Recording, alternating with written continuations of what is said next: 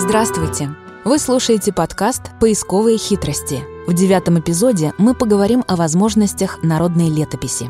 Сайт Бессмертного полка, на котором размещена летопись, странички солдат, созданные их родными, ведет отчет с 2012 года. На тот момент ничего подобного в нашей стране просто не существовало. Впервые родственники солдат смогли не только увековечить имена своих героев, но и рассказать истории их жизни и подвига неограниченному кругу лиц. Именно поэтому идея создания народной летописи получила широкую поддержку как в нашей стране, так и за ее пределами. Народная летопись на сайте Бессмертного полка предоставляет возможность сохранять семейную историю для потомков, дополняя ее новыми фактами, фотографиями и документами, поиска родственников и сослуживцев бойца путем обратной связи с автором странички. Кнопка «Связаться с автором» располагается внизу странички. Изучение боевого пути, мест дислокации частей рабоче-крестьянской Красной Армии, госпиталей и медсанбатов, маршрутов следования воинских эшелонов и так далее. Обнаружение неучтенных и заброшенных санитарных захоронений, братских могил, одиночных захоронений на основании воспоминаний ветеранов. Определение принадлежности полевых почт отдельных воинских подразделений к полкам и дивизиям, изучение ранее неизвестных или малоизвестных фактов о ходе боевых действий, маршрутах перемещения отдельных частей Красной Армии, получение сведений о судьбе отдельных солдат на основании воспоминаний их сослуживцев, наглядного изучения размещаемых гражданами фотографий и исторических документов. Необходимо отметить, что народная летопись, в отличие от новостных лент, предназначена для сохранения информации на длительный срок. По этой причине она удобна не только для родственников, решивших увековечить память своего героя, но и для представителей поисковых отрядов, сотрудников музеев воинской и боевой славы и отдельных исследователей, осуществляющих поиск бойцов и их родственников. Содержащаяся в народной летописи информация для поисковиков поистине бесценна. Часто ход поиска полностью меняют мелкие детали, упомянутые на страничке кем-то из родных солдата, являющегося непосредственным участником событий. Этих деталей не встретить в учебниках истории, не найти в донесениях и на военных картах. По сути, народная летопись — это живая история, история в лицах, запечатленная со слов солдат теми, кто бережно хранит память о них. Объем, размещенный на сайте Бессмертного полка информации, впечатляет. По состоянию на конец августа 2020 года более 760 тысяч историй.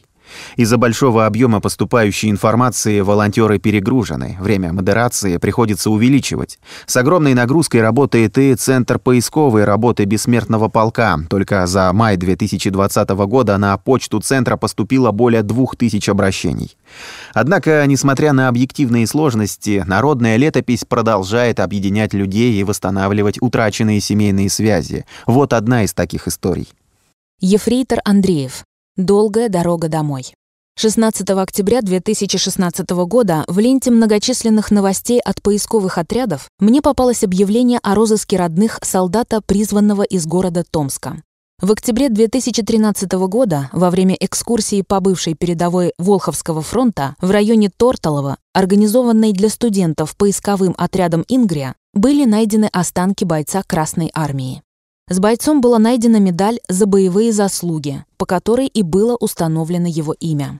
Этой медалью был награжден старший телефонист взвода управления 2-го дивизиона ефрейтор Андреев Василий Иванович за то, что он в боях 25 февраля 1943 года в районе поселка Синявина Ленинградской области с риском для жизни под сильным обстрелом противника обеспечил быструю прокладку телефонной линии по открытой местности, лично устранил более 18 повреждений на линии во время контрнаступления противника, чем способствовал выполнению боевой задачи.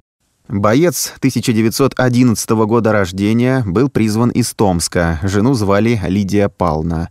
Данная информация была размещена в новостях на сайте полка и в группах в социальных сетях, но никто не откликнулся. Не помогли и многочисленные запросы в различные организации.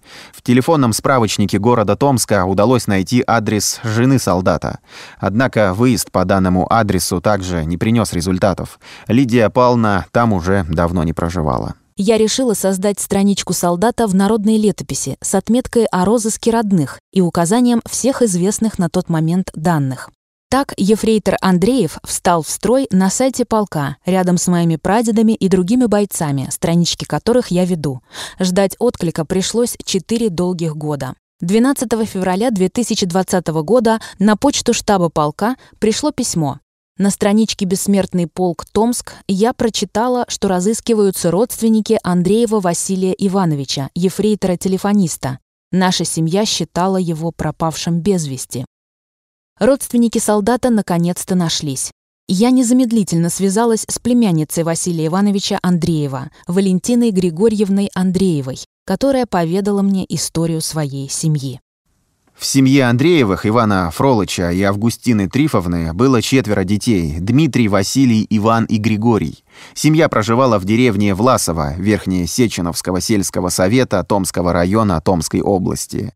В 1941 году Дмитрий Иванович и Василий Иванович были призваны в ряды Красной Армии, ушли на фронт и пропали без вести. Судьба Дмитрия Ивановича неизвестна до сих пор. Иван Иванович умер в 1941 году от болезни в родной деревне. Младший в семье, Григорий Иванович, был призван в ноябре 1943 года, служил в пулеметном взводе, уволен в запас в 1949 году.